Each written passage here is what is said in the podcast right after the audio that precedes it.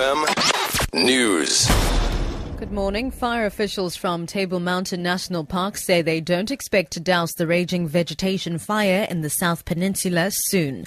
They've briefed the media on the status of the blaze, which has already destroyed around 4,000 hectares of vegetation. Susanna Gwala reports.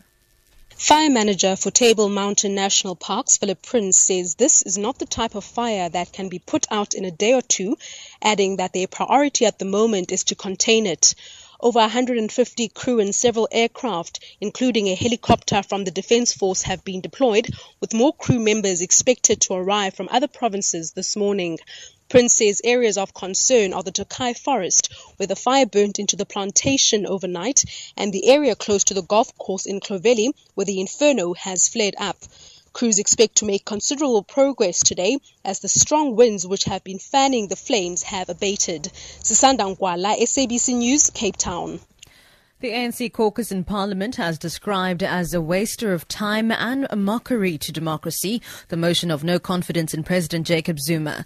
Agang has brought the motion, which will be debated in the National Assembly in the afternoon. The party says it will use this opportunity to reaffirm the people's confidence in Zuma. Lulama Madya reports. The ANC says there's no doubt that Agang's motion is destined for the dustbin. The party says the motion is out of tune with the sentiments of many South Africans who have reacted positively to President Zuma's bold plans in his State of the Nation address to radically ignite the country's economic growth, boost job creation, and reduce levels of poverty and inequality. This is the second motion to be debated against Zuma. Lula Mamatya, SABC News, Parliament.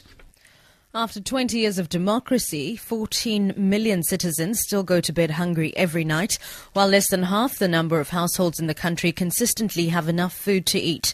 That's according to statistics provided by the Food Sovereignty Campaign. The organization has hosted an event at various stakeholders in Gauteng. The aim is to bring together organizations and individuals working together to face challenges facing the country's food system. Campaign spokesperson James Jonas says South Africans are starving, partly because of exorbitant food prices. And finally, the presidents of Liberia, Sierra Leone, and Guinea, the three countries worst affected by the Ebola crisis in West Africa, are attending a summit in Brussels today to coordinate efforts to eradicate the disease. More than 9,500 people have died in the epidemic, the worst ever outbreak of the virus.